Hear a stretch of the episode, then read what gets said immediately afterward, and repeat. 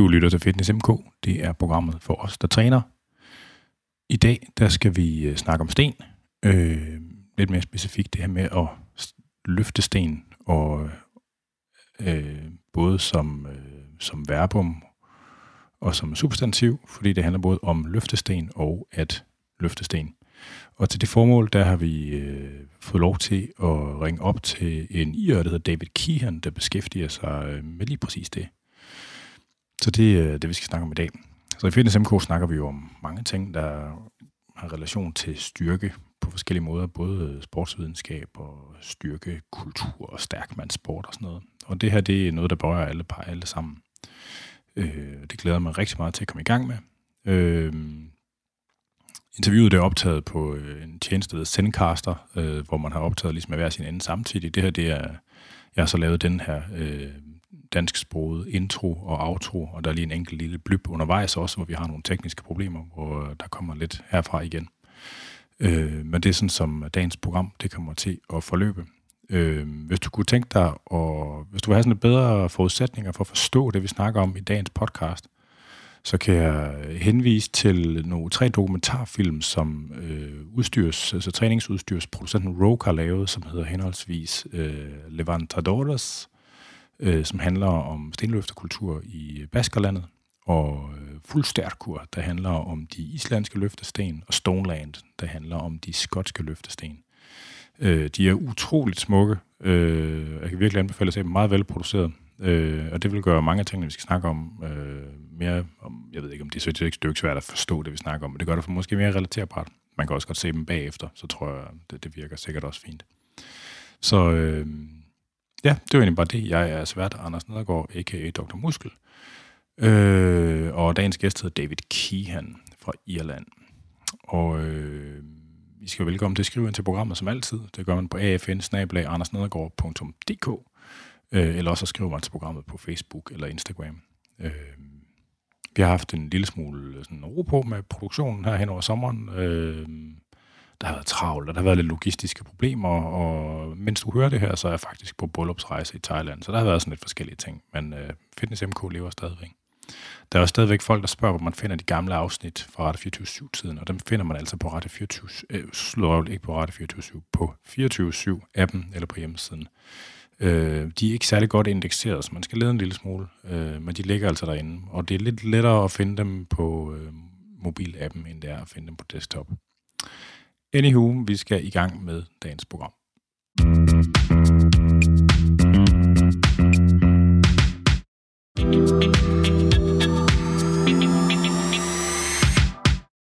This is uh, today's Wednesday uh, evening, and I'm sitting in my kitchen here in Copenhagen, and uh, I've had the pleasure to uh, catch um, a guy from Ireland um, who's uh, he's a man on a mission, and I'm going to very briefly uh, let you guys that's listening in on the podcast into what this mission is. Um, so my first and uh, true love in life is uh, stuff that's related to uh, physical strength, the sports science that related to strength, the culture that's related to it, the history that's related to it, and uh, what we're going to talk to talk about today touches in on all of these uh, in all of these subjects. Uh, and I uh, I encountered the today's guest on the podcast just I think maybe a month ago or so. Yeah, and I immediately. Um, well, it's an amazing project um,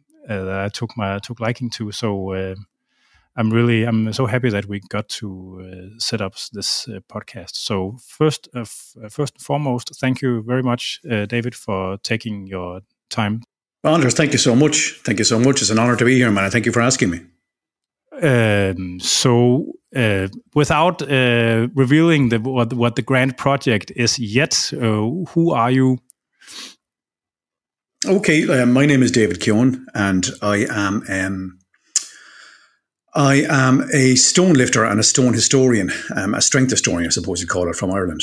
I am in the process of looking for these ancient testing stones or lifting stones of Ireland. Um, I've been doing that for the past two years, and we'll get into that further in the conversation. But before that, um, I have a huge history through through kettlebells, through kettlebell sport.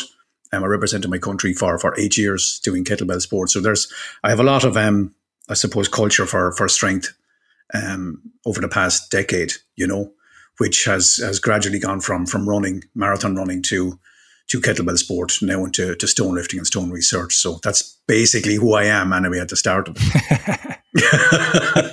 Have you been involved with uh, powerlifting or classic weightlifting? Uh, no, or strongman sports. No, no, not at all. I mean, interestingly enough, I only started doing fitness of any kind at the age of 31. Um, through my whole 20s, I went to art college and I was into art and music. I play a lot of musical instruments still. I'm playing a band. And um, that was through my 20s, all that. So I got about to the age of about 30 and I got, I was in a bad place mentally and physically. I was, I was very unfit, I was very unhealthy, I was very unwell. Um, like I said, both physically and mentally, you know, was starting to take its toll on me. Late nights, partying, that whole thing through the 20s. You get away with it in your 20s, but my God, when you hit 30, it starts to, it starts to hit home. So I started just running. Um, I bought a pair of, of uh, sneakers or trainers and I ran about 150 yards the very first day. I'll never forget it. And I had to come home because I was so I was so tired and my lungs weren't working properly. Mm. And but every morning I went out for three three months. Oh my god, it was so so oh, so unfit, so horribly unfit, you know. But to go from there, um, and six months later, I ran my first marathon just through through going out every morning and gradually building.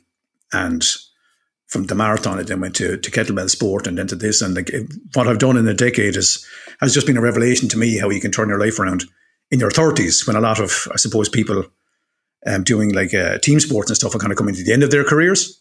Um, I was only beginning mine at 31. So I always say to people, you're never too old. It's never too late. And you're never too unfit because I was all of those at 31. And from there yeah. to become a world champion, world record holder, and now doing what I'm doing, it just goes to show you that the body will adapt. So, how did the transition from running to kettlebells happen? Yeah, it's an inter- it's an interesting one because uh, when I was running the marathon, like I, I had no strength background. I mean, I just went from being this like 110 kilo, this blob of shit sitting on a sofa, 110 kilo, you know, um, to running. So I had no strength history. So I mean, we, when I got to about mile 20 in the marathon, my um, I got a bit of a knee injury just because like I, I know I didn't know weight training or strength training, which you need for any kind of physical sport like this. So um, about three weeks after the marathon, I was I was I was still injured, but I wanted to do something, and I just through a chance meeting at work, I met a man called Gan Power, who'd be um, a gym a, a, gym owner, and he had a, a, really cool logo of a kettlebell on his t-shirt, and I was like, "What's that?" And he was like, "It's a kettlebell." And I was like, "What's a kettlebell?" He said, "Come out and I'll show you."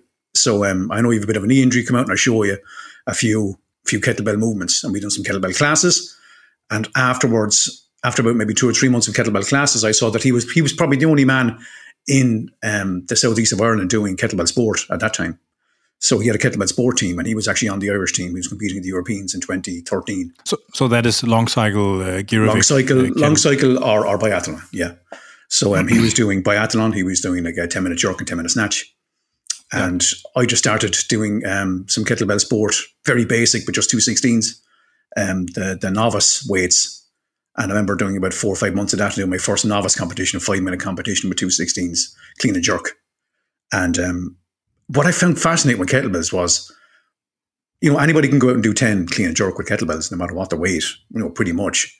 But when you start extending out the time and you start extending out the rep ranges, you know, you really have to concentrate very, very hard on your technique. And, and yeah, so you're getting into the 150, 200s. Uh, when you're getting up around 150, 200 reps, um, or you're getting out the 10 minute sets or longer 30 minute or 60 minute sets, um, technique becomes everything. So I just, I got fascinated with the minutiae of technique and how to use the least amount of energy possible per, per rep.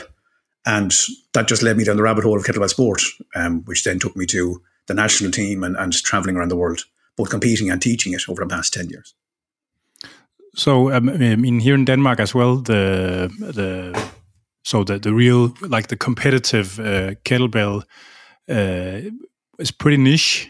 Yes, I guess oh, you yeah. could call it. Is, is that the yeah. same thing in Ireland?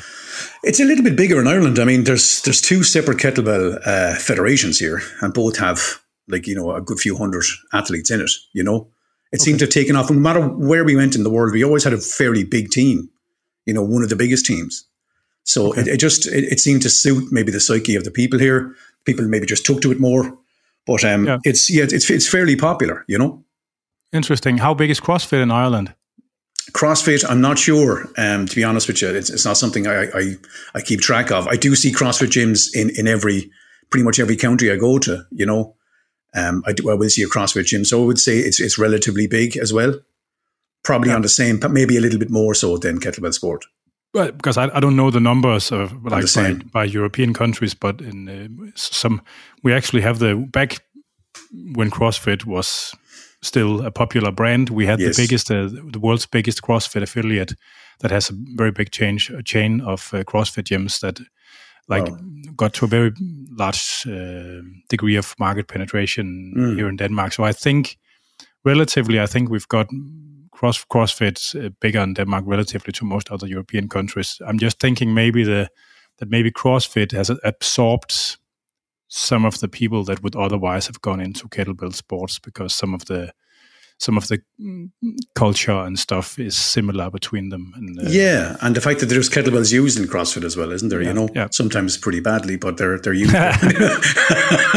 well, I, I, just I just went to the gym and uh, I met one of the uh, one of a guy that I've trained with, and he used to be an instructor of uh, well, what is called gymnastics in yes. CrossFit. But he just confided in me that he is uh, has come to resent that uh, CrossFit mm-hmm. used the terms gymnastics around this because he's a former gymnast and he thinks that the way that it's applied in CrossFit is a bastardization. And yes. I, I, guess to some extent I feel the same way about the, the way that weightlifting is um, uh, implemented in CrossFit. But fuck that. Uh, CrossFit is nice in, in its own right. It's exactly. Just, uh, it's just it, different. It's just different. We leave it at that. Exactly. Yeah. yeah.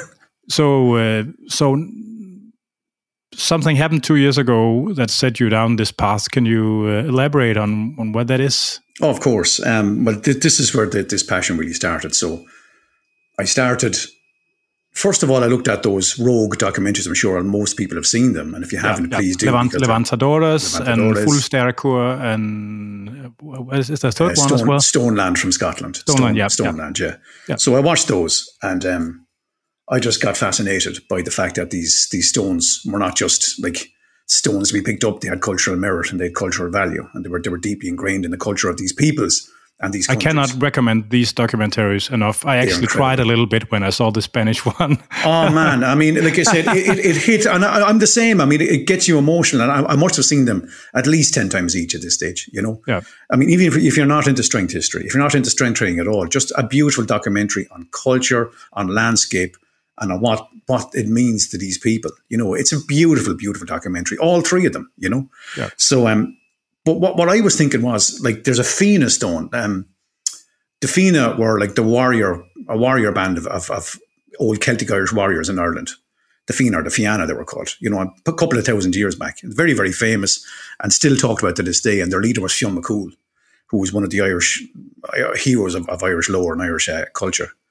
And I heard there was a Fina stone in Scotland. You know, in, in the Stoneland, there's a Fina stone in Glenlyon so they're saying like this was a stone used by the Fina warriors as part of their test to become a warrior. So I was like, are you telling me that there's a Fina stone that Fionn McCool or the Fina were attributed to have picking, picked up and that's still sitting in a field in Scotland? So that blew my mind. It was like, this is part of our lore. This is part of who we are. So I was like, I have to go see this stone. So I travelled to Scotland specifically to lift that Fina stone and become, you know, get do, physically physically in touch with my Irish warrior past or a Celtic do warrior. Do you have a wife? I do. She's did, very understanding. What, what, what, did she said it say when you were going to Scotland? She, to she was like, "Why in the name of God are you going to Scotland to lift a stone? There's stones all over the place here as well." I said, "I know, but like it's a special not, one. This is a special stone." She's like, "Look, I know, I know you're fucking crazy. Just go. You know, She's used to me at this stage, but uh, I went and I lifted that stone, and it was just an amazing moment. It was, it was truly incredible, and then it got me thinking. Right, there's there's stones in Scotland, there's stones in Iceland, and we're flanked by these two countries and we're in the middle, and there's no history of, of our culture of strength training here or stone lifting. Can I stop That's you for a second? Sure. Tell me about the Fina stone. Uh, how did it work out when you went? Oh, okay. To, so, what, what, what, what, did it look like? What? Uh, oh, it's incredible! It's incredible. So look, to, to, to, to, take it back a small bit again, I met a man called Jamie Gorian, who's one of the, the best natural stone lifters in the world, Scottish man. He took the full day off on Saturday, and we went and we lifted 12 stones on the Saturday, 12 specific um, rites of passage stones, or cloch neart, as they're called. So how, how close stone, to each other? So you, you, drove around all day? drove around the whole of the Southern Highlands.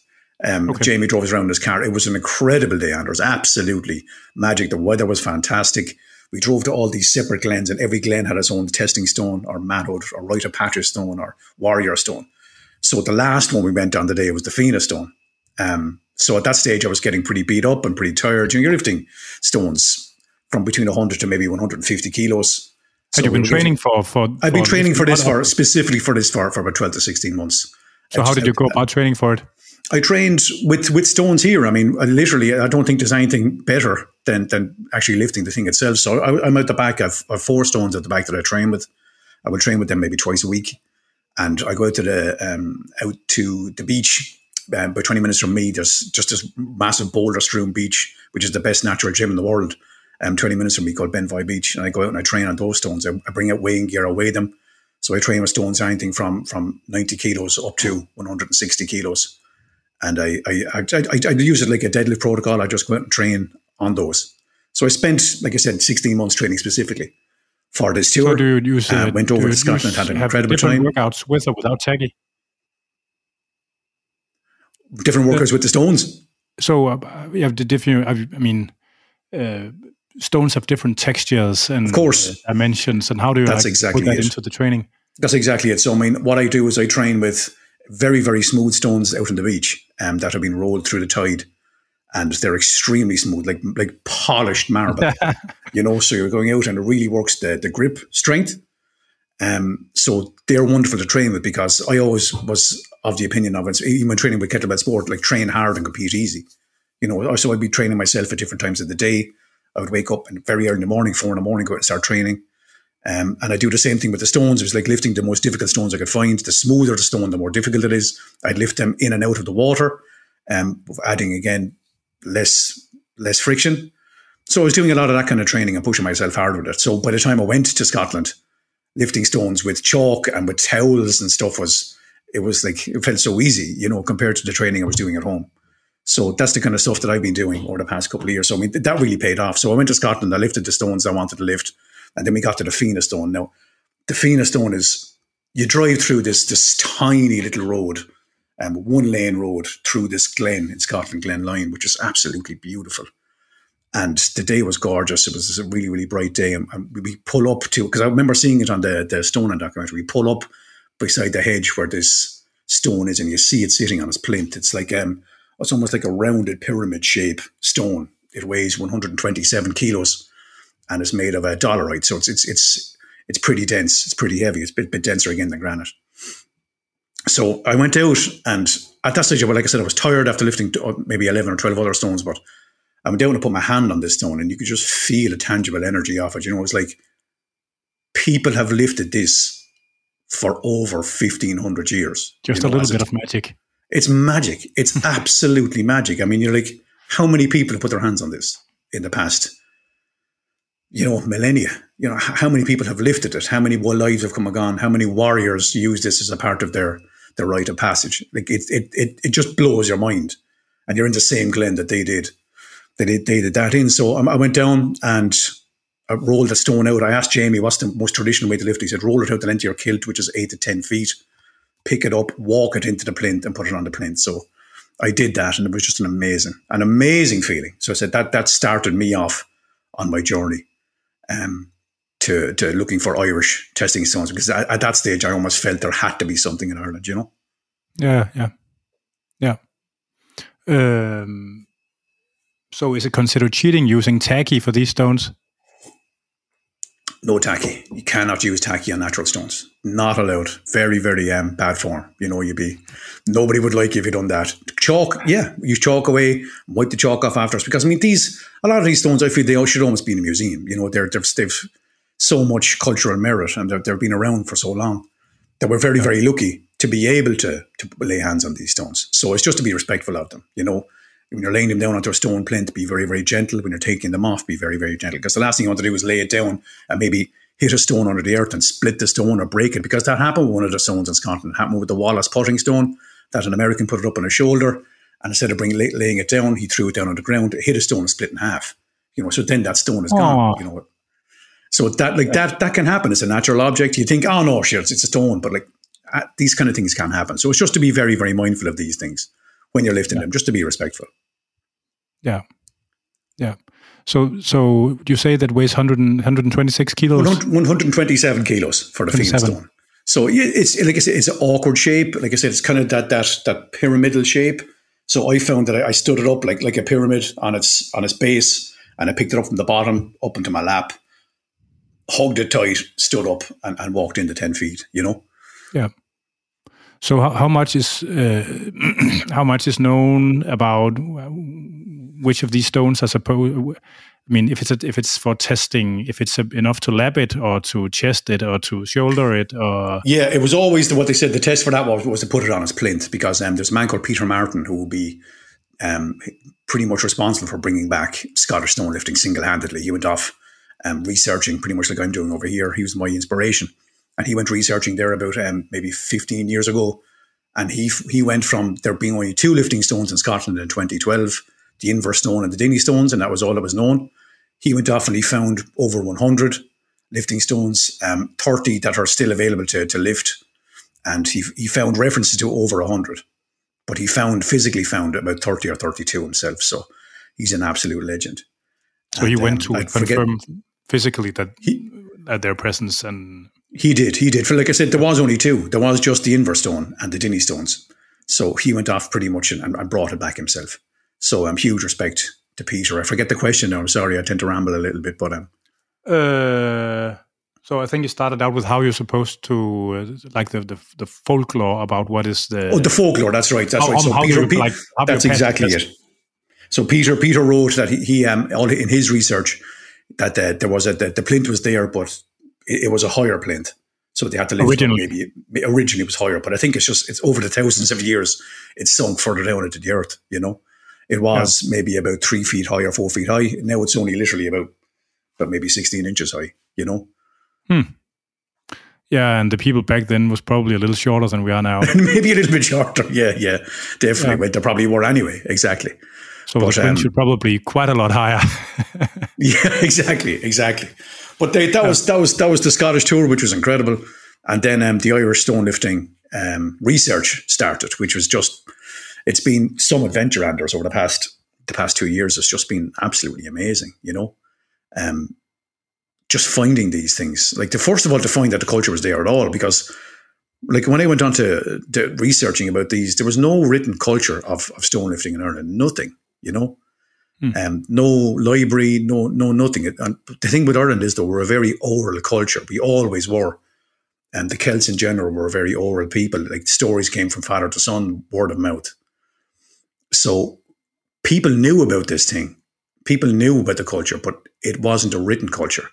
And there's many, many different reasons for that. Um, a, because of our oral nature. B, because of colonization through the British and um, trying to get rid of the Irish culture, Irish language, and um, Irish religion, which happened like over the past six to eight hundred years. So um, it was almost gone. It was practically gone. Um, there were still men who knew about these stones, but they said there was nothing written. So it, it was a difficult enough journey to begin with.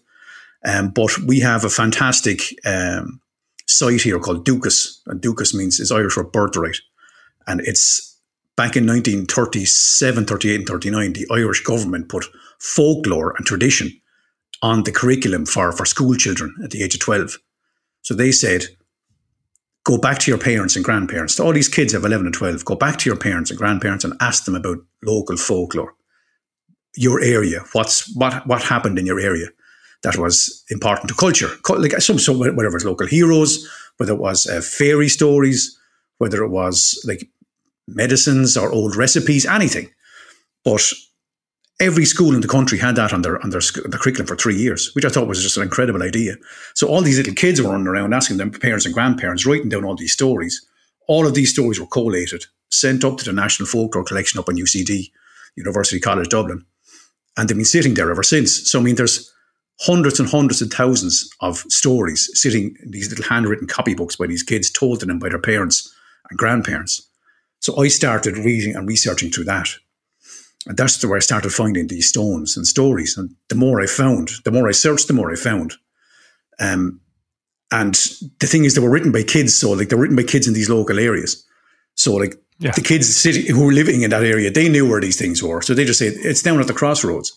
There's a stone at the crossroads, or there's a stone that was thrown over Larry Hyland's wall. You're like, who's Larry Hyland and where's his wall? Or you know, which crossroads out of maybe 15 crossroads in this area? You know, So, so, so how They the just don't- stories they just wrote- so yeah, so what? You, you can type in keywords into Dúchas. You can just type in.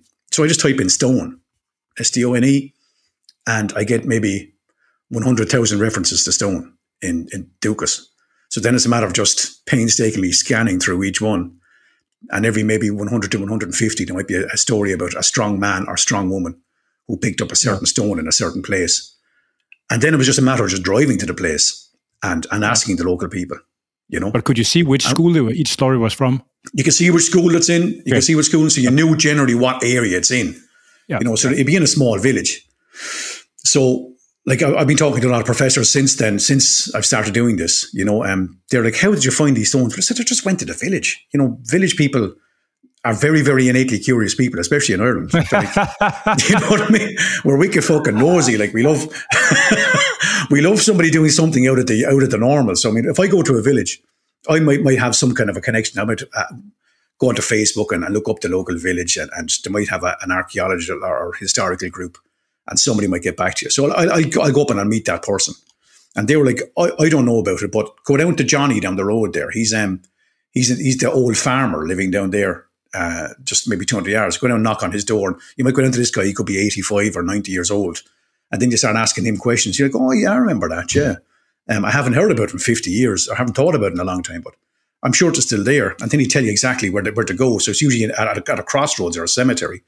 And then you just end up driving down to the cemetery and there it is. You know, it's sitting there. Maybe it wasn't touched for 100 years, 150 years, 50 years. You never know. But it's, it's that's, that testing stone of the village is just sitting there. But no But how, how could you tell it's long, that specific? How could you tell that that's the specific lifting stone? If it's 100, 100 years old, it must be over. A lot of times, uh, yeah, oh God, a lot of times they are overgrown, but um, they are a lot of them in the stories were um, described. You know, their shape, their size, um, and generally where they are. You know, so we'll say like somebody threw the lifting stone out over the graveyard wall.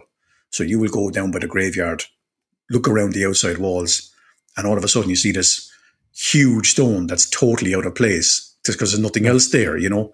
And there's like there's nothing else here. There's there's a huge stone. It's they say might say it's an egg shaped stone. It's like there it is. But you had to like I'm bringing a slash hook with me, and like you're slashing through briars and hedges. But you, all of a sudden you find this thing, and like that's the testing stone that hasn't been lifted since. Because I mean, the stories were from 1937, you know, and they're like in the story, you could have said, I might have said the last man to lift it was 50 years ago. So you're going back to like, you know, the 1800s, the last time somebody picked that stone up.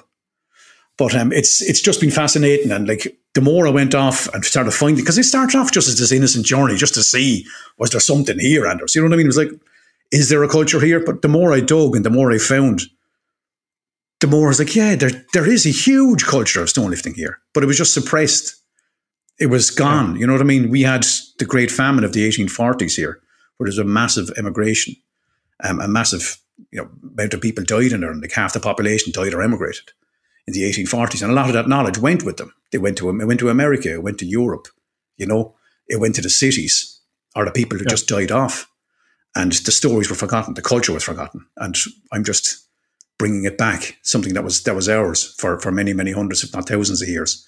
I'm bringing these stories back, and it's it's it's it's a huge honor to do it. You know. Yeah. What do they? So you've been touched with some like academic uh, scholars in in, in history. Yeah. Yeah. How, how, how do I mean?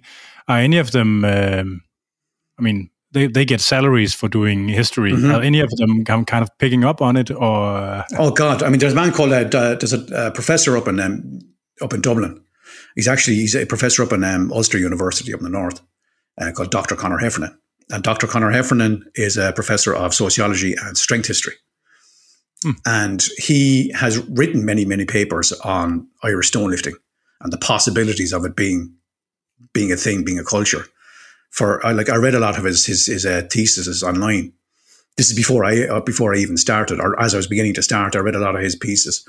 So when I found the first one, which I found on Inishmore, um, I sent him on the pictures and I sent him on the videos of the find and all that, and he was absolutely awestruck. You know, he was apt, so so happy. He was like, "I cannot believe that you found this lifting stone that I've been talking about for years. I can't believe it. You know, you you actually went and found it.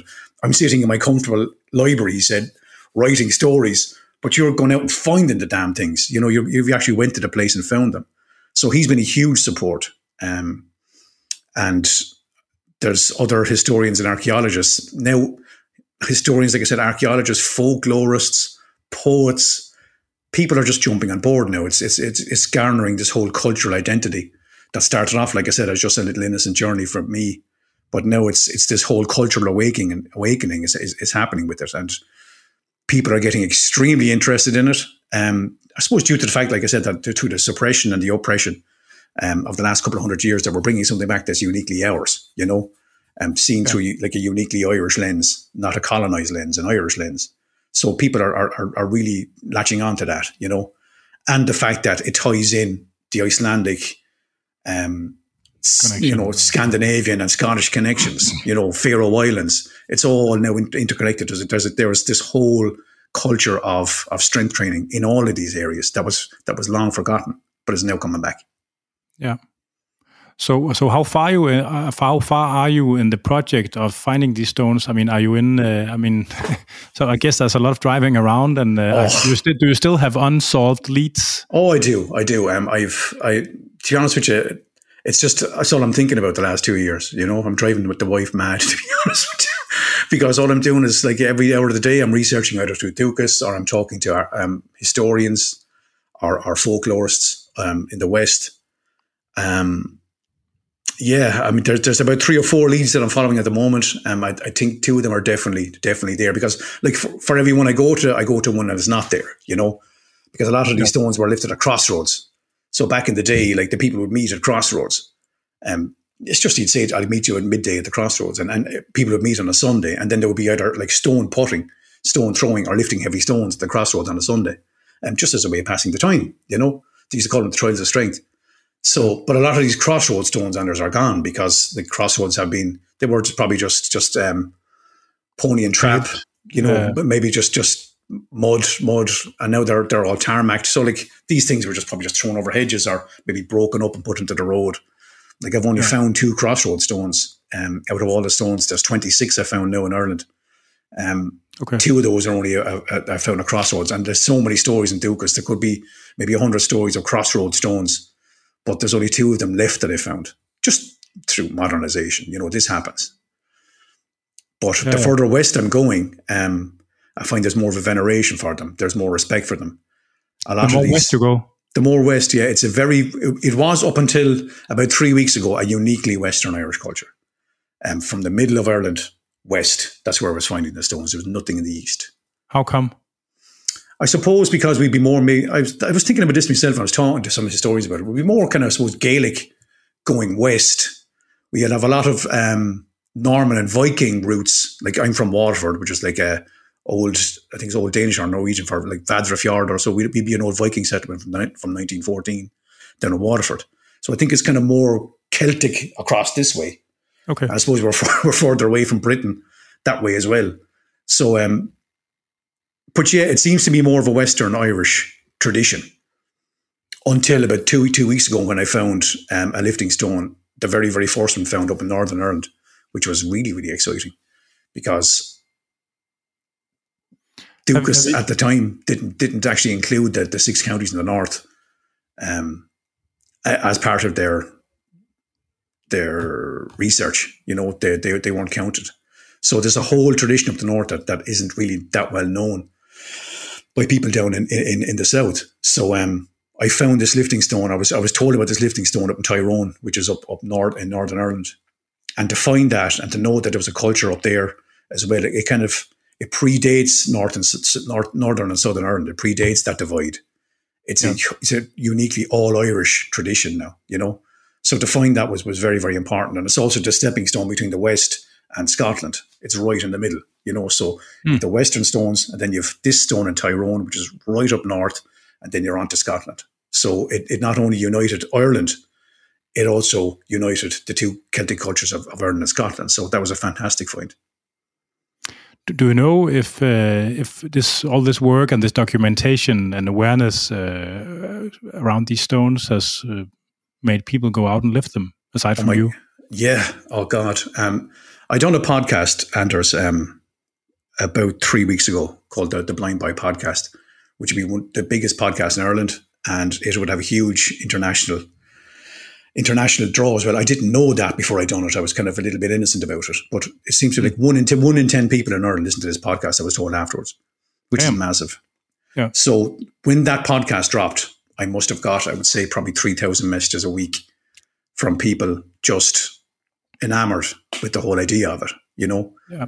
they were just they couldn't get over that we had this culture and it was gone, but now it's coming back. And I must, I'd say, in the last even in the last three weeks, I've had about 20, 25 people go just go out even to look at the stones. They've gone out to hug the stones. They've gone out to take a picture beside the stone. A couple of people have tried to lift them. You know, you're bringing something back. You know, you're like, and it's like I said, it's a huge honor to do it.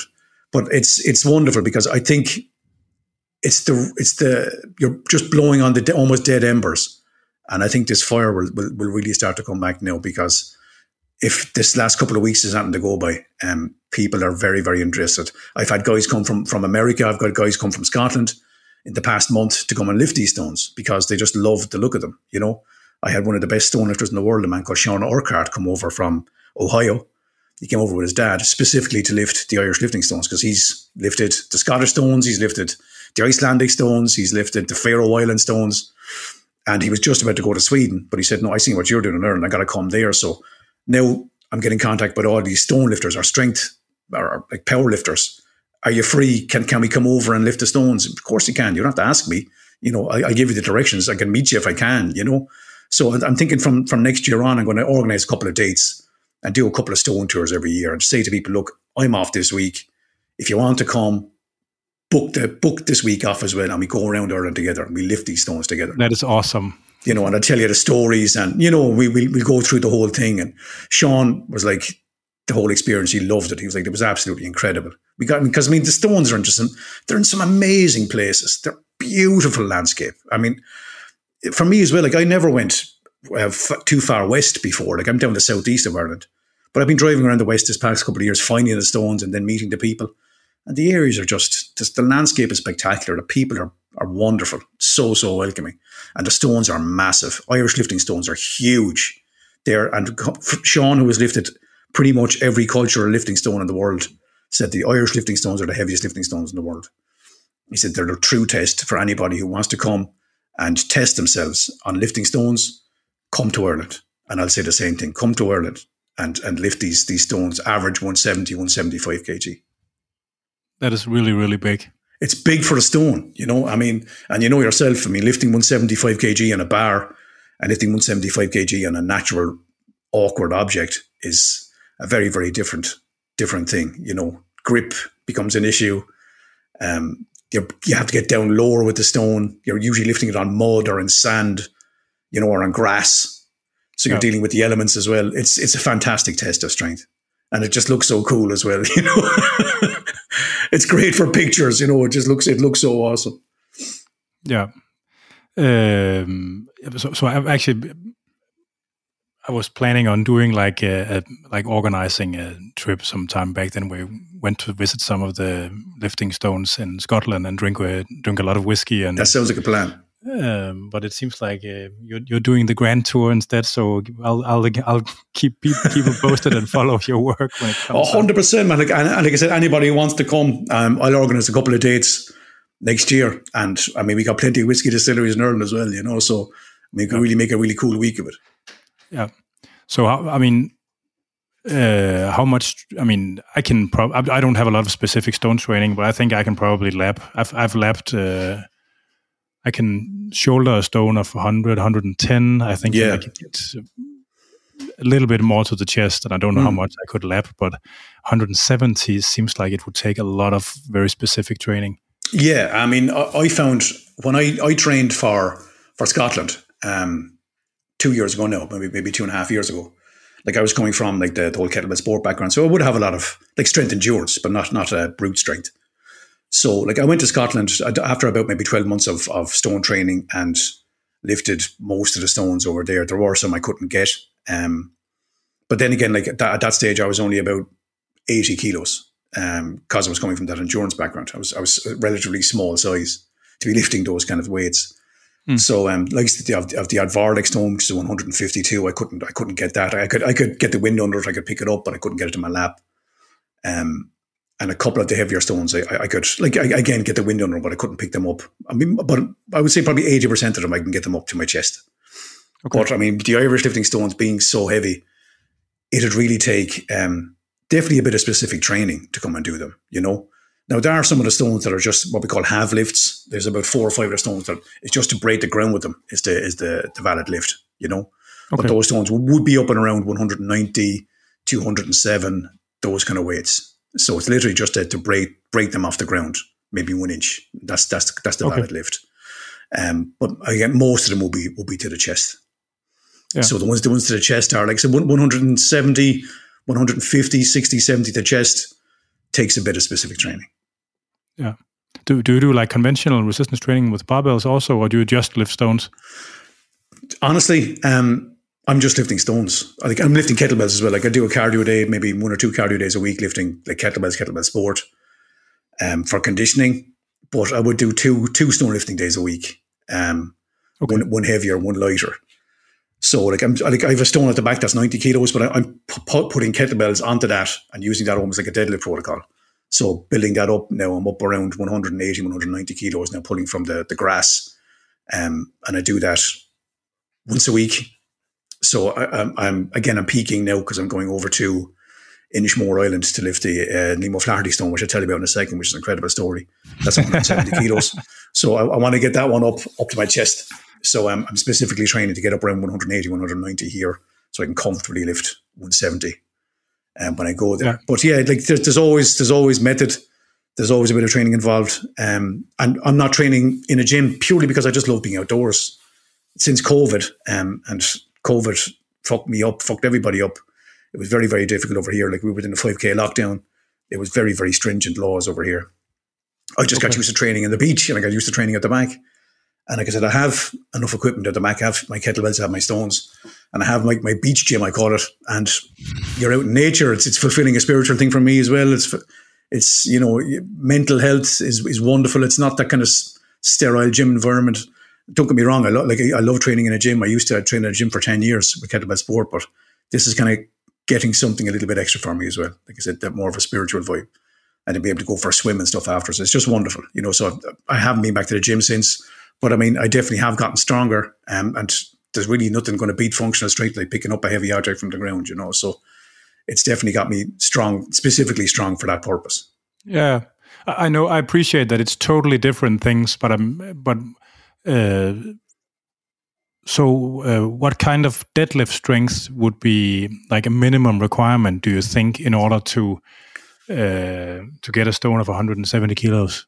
Uh, and, and, and, aside um, from all the grip and uh, arm length and all that, all that stuff. Do you know what, Anders? It's really weird because I know guys who can deadlift massive weight, huge weight, massive, over 250, 300, you know, but they can't lift a stone.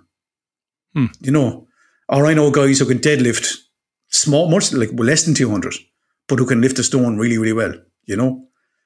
I think it's almost even 170 kilo stones. Yeah, because I was talking to um like Sean when Sean came over and he'd be very very big into to training.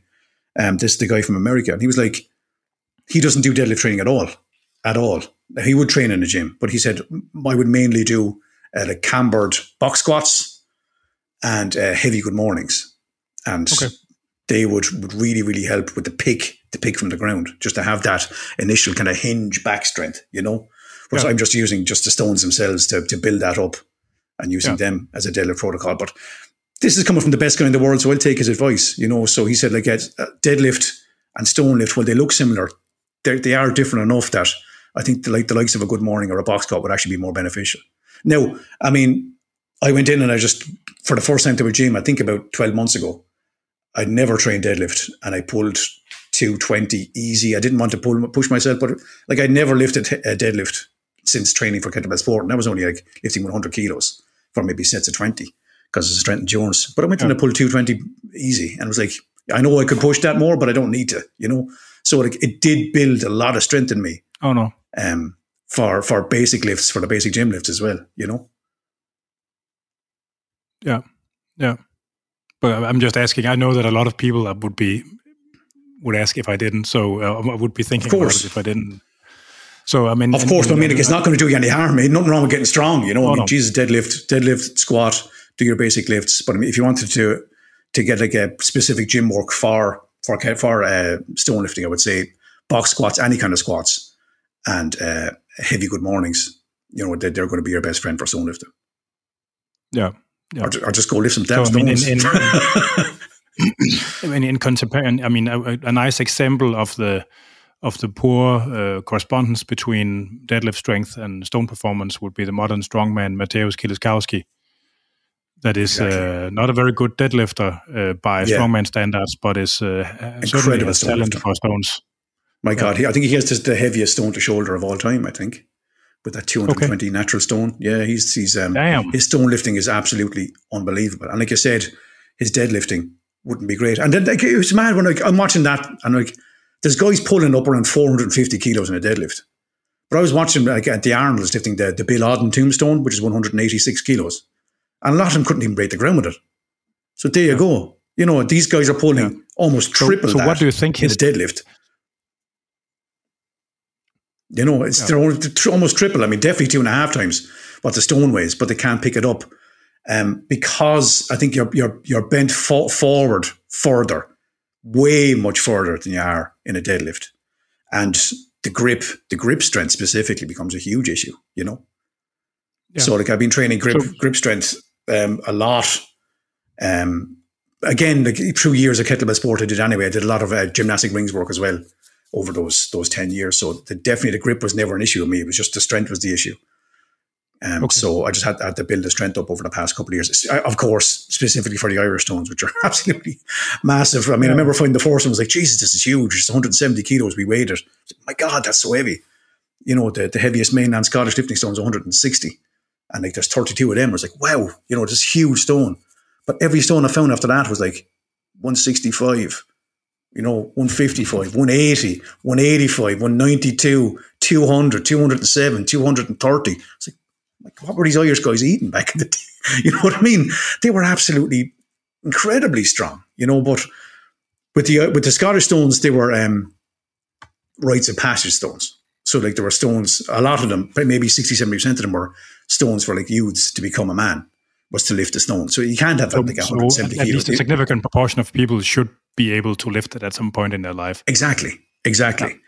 Where, and then the, the Icelandic stones, you're up against like the strongest men, the strongest men in the area. You'd have the, you know, the Hálfsterkur and the Fullsterkur stones, you know. They'd be the strongest fishermen and farmers in the area. Whereas I find with the Irish stones is it's the strongest man in the area lifted his stone as a feat of strength. Maybe 60% yeah. of the Irish stones are, are feats of strength stones or legend stones. Um, yeah. There is a lot of there is some rites of passage stones as well, but a lot of them are you're testing yourself against the strongest man, and it's a very humbling thing, Anders. You're testing yourself against the strongest man of maybe 200 years ago or 150 years ago, who had no specific strength training. He had no uh, nutrition training. He didn't know what he was eating. He was probably just eating potatoes and buttermilk, and he can yet he could go out and lift this stone, and you're like you're struggling to do it with periodized strength training and, and proper nutrition. You know, it's it's a humbling thing, but it's, it's good to be humble sometimes. Yeah. Last uh, training question: Do you do? Did you do any specific grip stuff, like rolling thunder or, something no, like that? Because when you're lifting stones, you get. I mean, specifically with that stone I'm training with out in um, out in Benvoy Beach, it's like lifting up polished glass. You know, it's been rolled through the sand for millennia, and it's just circular and smooth. So that grip training and that I come out of there and sometimes I can barely move my hands because it's just you're you're working your forearms so much with just trying to get a grip on this thing. You don't need any other specific grip training. Definitely, definitely not. So is the forearms the limiting factor when you go to lift these stones? I would say a lot of people. I mean, I've seen strong men, men way bigger and way stronger looking than me, who cannot pick up these stones. I had a man, the guy, the guy who owned the gym actually, Gan, came out, came out with me one day, and I was lifting one of the smaller stones, 115 kilo. But again, a small stone can be can be deceptive. If it's smooth, it can be very, very difficult to pick up. I was picking this stone up for part of training, sets of eight. And I went over, said, try that stone. And he couldn't even flip it over. You know, this guy could do like up around 200 kilo deadlift, but he couldn't even flip the stone over, you know, because it was so smooth. Hmm. So it's like it's a like it's it's it's of what I call farmer strength or functional strength against gym strength, and sometimes there can be that strength. It's a different strength, dad strength, old man strength, exactly. yeah. Getting old now, yeah, hitting the mid forties, but I'm to just going to keep going as long as I can. I went to so back where I did my PhD. We had a, we used to have a, a testing center for the Danish uh, uh, called Team Denmark, the Danish uh, uh like organization that supports uh, like a government funded organization that supports elite sports in Denmark. Yes, and and I was there with some uh, weightlifters that was there for like Olympic weightlifters that were mm. there for for testing and um, like guys that were squatting and deadlifting in excess of 200 one of them even squatted 300 kilos and so and wow. very yeah. strong guys uh, and their coach was there and he used to be a weightlifter himself but he's like a he's got more of an office dad bod type now uh, yeah yeah and we yeah. did the grip we did, did grip testing and uh, and despite both of these young guys being like significantly stronger in weightlifting than any of us um, we outperformed them by fifty percent or something like that in grip wow. strength, even without specific training. So I think there is something about the whole dad. There certainly is. You know, I mean, there is. I mean, there you go. I mean, these guys can can pick up a bar, but like I said, bars are meant to be lifted. You know, that's what I always yeah. say. Bars are, are made to be lifted. Stones aren't. so you you got to get strong enough to, to lift it. You know, and yeah. sometimes the limiting factor is can you get a grip on the damn thing. Yeah. Because once you, if your mind, if you if you can't grip it, you're not going to be able to lift it up, no matter how strong you are. So the Do, grip. Have you ever used uh, like a uh, cast stone, cast concrete stones to get like the, the, proper shapes or sizes you need for like for for gradual exposure and training? No, no, I've, I never had. I mean, I would use an Atlas stone if I had them. Um, I, I don't use Atlas stones. Um, we're lucky, like where I am on the beach. Like I said, like I'm out there once a week, and like there could be 500 massive stones out there that I can pick from at any given time. You know, you can always so find something of the right. There's always something I need. There's always something I need. I'm just lucky, you know. And, and people have said to me, "You're just so lucky where you live." I'm living right beside the sea, and maybe the stones beach, are finding you rather. I think maybe that's actually a nice way of putting it. I think they might be, um, because the, this this beach I go to, there's never anybody there. It's a little hidden cove. It's only about 100 meters long, and it's like my own personal gym. You know, it's wonderful. Nice, nice. So, uh, so obviously you already like touched in on this briefly. Uh, you've been in touch with people doing similar stuff in other countries. Yes. Yes. Um, can you? I mean, I, I, mean, a lot of people know about the stones in uh, in Iceland, mm-hmm. and uh, I mean, at least at least I think the Dinnie stones is probably the most famous Scottish stones. Yeah, yeah, definitely. It was one of the most famous in the world. I suppose, really. Yeah and uh, in, in, Denmark it's pretty it's pretty shitty. I, have only heard of one uh, so far. Uh, uh, yeah, I mean, I can guarantee you there's, there has to be more. You know, I mean, like there has to be more because there's there's so many. Um, I got in contact with a friend of mine in, in Norway, and there's a, about four or five stones that I could I could go researching for up there. I think physically there's three or four there anyway. Um, but but Sweden friend of mine sent me on um, all his information from, I think we touched on this the last time we had a chat. Like he has about 150 stones in, in Sweden. Um, and there's, there's definitely about 70 that are there and being mapped and you can go visit them. You know, Sweden is, is absolutely full chock a block of lifting stones. Yeah. Um, so if Sweden has such a huge, huge culture and history of, of lifting stones, and not, it's also in Norway, there has to be loads in Denmark. I can't see why there couldn't be. Yeah. being so close. I think one of the, be, it'd be like me problems finding, in Denmark no, finding ones in Ireland. I think what, what what could make it more difficult in Denmark is that such a I mean Denmark is one of the most uh, agriculturally uh, ah, yeah, yeah. developed for lack of better word uh, or yeah. worse word yeah, in uh, in Europe and I think so when when when like large areas is made into like farmland. They're yeah. moving the fences and the yeah, and, and, then that's that's where they get lost, you know. And I think that's what what happened in the east of Ireland as well, because there's many many stories in the Dúchas archives about, about stones, all of the eastern side as well. But because it's a more highly developed area and um, being closer to Dublin, um, that's where the stones get lost. And the, the, the land is so much rougher and craggier. And it's it, you can't actually put any agriculture over in the likes of, of Galway, Clare, these places yeah. on the west because it's just it's because just it's, rock, it's just stone. You can't do anything with it. You know that these yeah. these stories and these stones uh, stayed there and were, were, were left alone. I suspect. Oh, I was. I suspect that's the case with. I mean, and I, I, suspect that's the reason they can they could find so many stones in Sweden as well because they have right. the same thing, like large, craggy, rocky areas that yeah, can't be yeah. made into farmland that weren't yeah that weren't disturbed you know so yeah like it's a shame they could be they could be lost but I mean it, would be lovely to, to, to find a few there you know it, it'd be it'd be lovely to to connect with your with your past you know that's, that's what I find with these you're, you're connecting with your with your ancestral people you know and you're you're testing yourselves against these these men and it's just it's a, it's a lovely feeling it's it's part ritual I think and, and part um, strength training that's what I love about stone lifting you know and you're reaching back through the past and you're grabbing onto these people kind of through the stone. It's it's kind of beautiful, you know. Yeah, I'm I'm certainly going to start looking for older Danish uh, stones. Uh, if I can find anyone except for the one, but uh, yeah, I mean, definitely do it because I mean, like, um, again, the, the Faroe Islands has a huge culture of it as well. That was that was almost lost. Uh, Sean Urquhart again done a lot of research on that and, and found about maybe 30 stones on that small nation, and, you know, the Faroe Islands um, again, huge stones, massive stones, um, testing stones for, for farmers um, to see how strong they were. Whatever stone you could lift, you would get more of a share. Or you in in the uh, you do harder work, but you get more money. And it's like like the ones in Iceland with the Dritvík stones. Whatever stone you lifted, you got better share of the catch as a fisherman. You know, and in Sweden, a lot of the tests were again, if you could lift this stone, this stone, or this stone, you got this, this, or this much money. So your your strength was your worth was was how much you could bring home to yeah. your family. So it's, it's just it's very yeah. very interesting that um, especially in Sweden, a lot of the stones were for that reason, for farmhands. Yeah.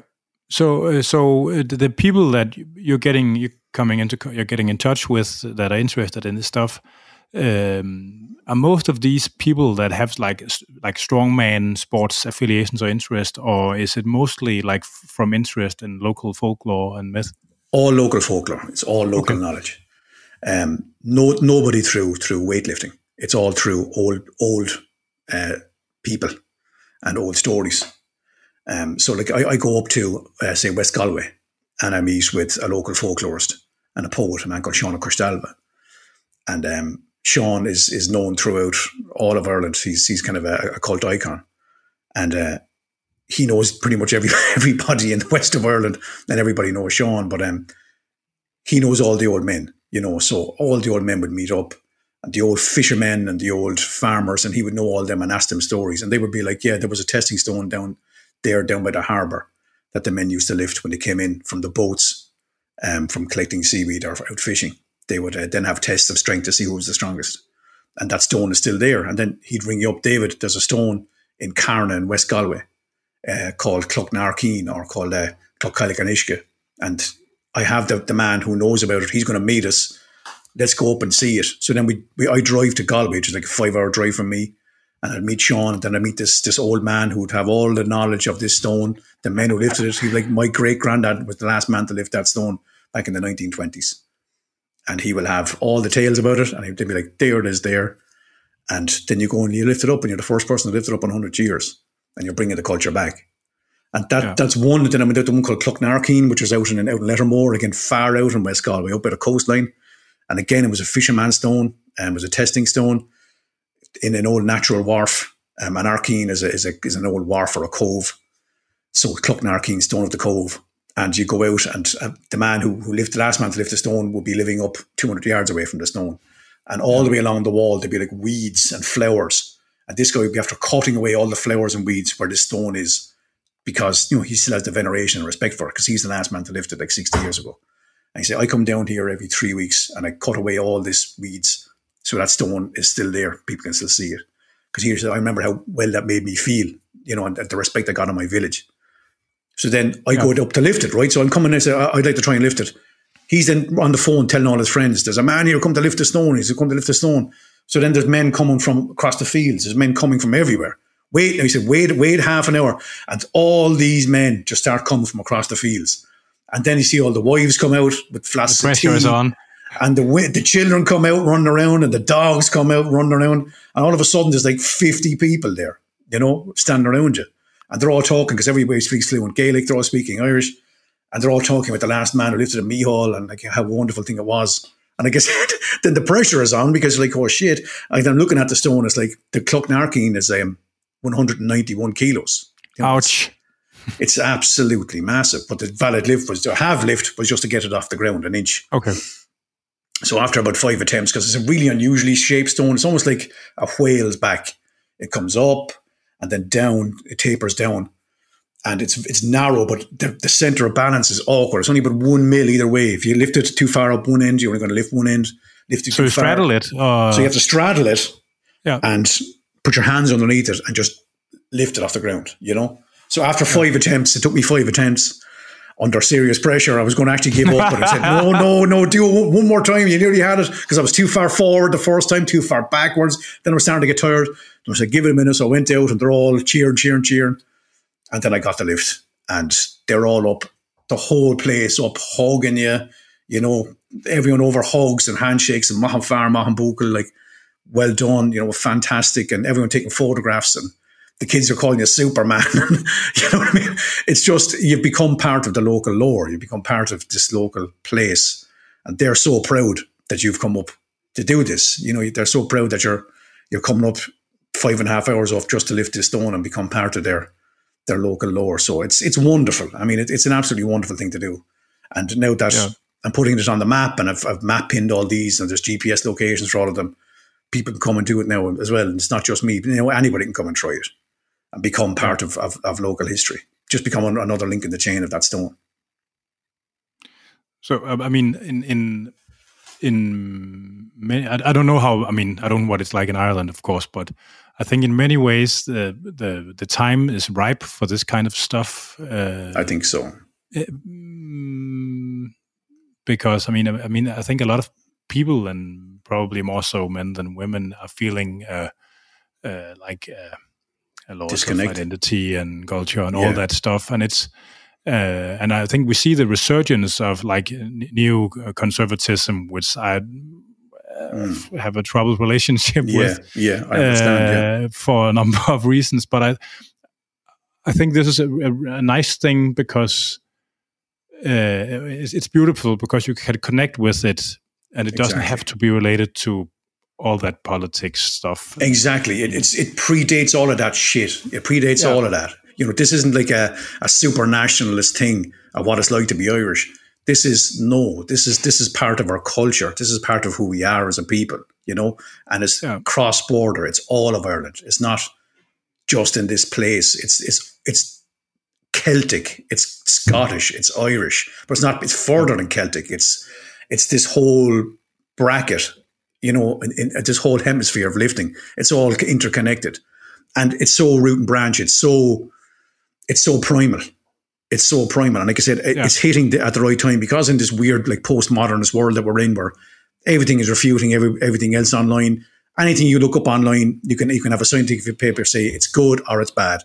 Everything, and people are confused out there, and rightly so. Of course they are. You know, and things are getting a bit more homogenous. You know, like we're, we're losing a lot of our culture. And like you know, like I said, I'm not I'm not fiercely cultural or national. It's like your culture is is is is, is very important to who you are as a person. You know, once you lose your roots, you kind of lose. You're kind of flapping free. You kind of don't know who you are. So I think to get in contact with with this unique piece of history, you know, and you're not just reading about it, Anders. You're picking it up. You're putting your hands on it you know what I mean? Yeah. I think it's it's a beautiful, beautiful thing. You know, you're you're getting physically in touch with your past. You know, and no matter where you are in the world, there's a culture of stone lifting. Because I mean, I'm, I'm, reading up about it in everywhere: Pakistan, India, you know, India, yeah, Japan, Japan, Japan, yeah. You know, huge. I mean, over in uh, Hawaii, over in the Polynesian islands, there's huge Some African uh, lifting stones. African, well. exactly. Yeah. It's it's the oldest form of strength training in the world. So it's wonderful, like to be to be getting, in, like I said, physically in touch with your with your ancestral past. And like I said, I think in this weird kind of postmodernist world that we're in, it's lovely to be doing that. Yeah, stones don't lie. They don't. They lie, where, they, they, lie, they lie where they are, and it's up to you to see are you strong enough to pick them up. yeah, yeah. Some more gravity to fight, I guess. Um, so how how do you how do you document the work that you do here with the Stones? So I'm actually in the process of writing a book um, at the moment on it, um, which I'm really enjoying. Um, it's more like a a diary on, on, on what i have been doing and the people I've been meeting and the stories and the stones and on, and everything like that. So it's also all up on my, my Instagram. I'm going to go onto my Instagram page. I'm doing as Indiana Stones. So just just type in Indiana Stones, you'll get all of my stories. Are, a nice that. pun with the name, by the way. Exactly, exactly. I like that one. Someone called me that a couple of months ago. I was like, no, I like that. So um, yeah, so I have it online. Um, there's just a load of documentaries being made now. Um, it's amazing what's happened in the past six weeks, and it really is. Like I've I've three separate filmmakers now looking to make uh, films about this. Um, one from the BBC, one from RTE, and an independent filmmaker. Um, I'm on awesome. next next month's GQ magazine um, international magazines, So that's fantastic. And there's all kinds of podcasts, like like like being being on here. You know, it's just all kinds of podcasts happening. And like I said, I'm writing the book, so it's it's it, the resurgence is real. It's really really starting to take off. And I think once all these these documentaries and, and podcasts and the book and all that drops, I think it, it's Irish stone lifting is going to be it's going to be big. It's going to be rivaling the likes of the Scottish and, and Icelandic for for tourism and all of that. So it's just wonderful. You know, it's wonderful. And like I said, I'm still kind of pinching myself. I'm like, it's just gone from me in a car driving around with a billhook hacking through hedges, to all of a sudden you're appearing on, on, on international magazines and podcasts, and you're getting people from want to make films with you. You know, so it's it's just been incredible. But like I said, I think it's just hit at the right time. It's got, it's got it's got that cultural hook. I mean, archaeologists love it, folklorists love it, professors, poets, strong men it's ticking a lot of boxes, you know. Yeah, yeah, and and that's great for that. So, but you're not compiling it on a website yet, at least. Um, there's a, I'm in the process of it. Um, myself and Stevie Shanks. Um, I think you remember Stevie from the Stoneland documentary. Um, his dad, Jack Shanks, will be the first man to we may have, uh, times. Um, myself and Stevie are compiling a, um, a website. a little bit just on, again, on just Can try that again? for the Stones and all that. So we're in the process of doing that. It might take a couple of months, but that should be live hopefully by um, probably September, October. But, but in the meantime, you can just go onto the Old Man of the Stones website, and there's about eight of the lifting stones um, are documented on that. I think I've lost you there, Anders. Mm, can you hear me? Can you hear me? Hello? Ja, som det er med smarte tekniske løsninger, så er de ikke altid smarte nok, og så er der problemer. Så vi har fik lidt klumper i den digitale sovs her, som vi lige skulle bruge lidt tid på at redde ud. Men øh, vi fik reddet dem ud, og interviewet det kunne heldigvis fortsætte.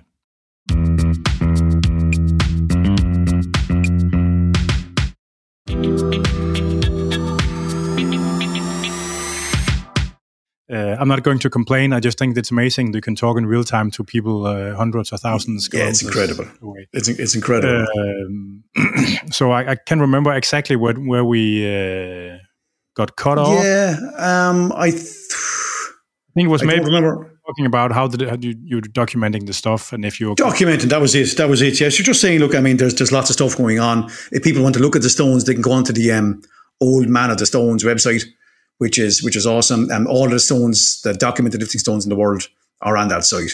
So if you want to plan a tour for anywhere, um, for uh, the United States, for Scotland, for Faroe Islands, for Ireland, um, for anywhere, all the stones are, are on that website.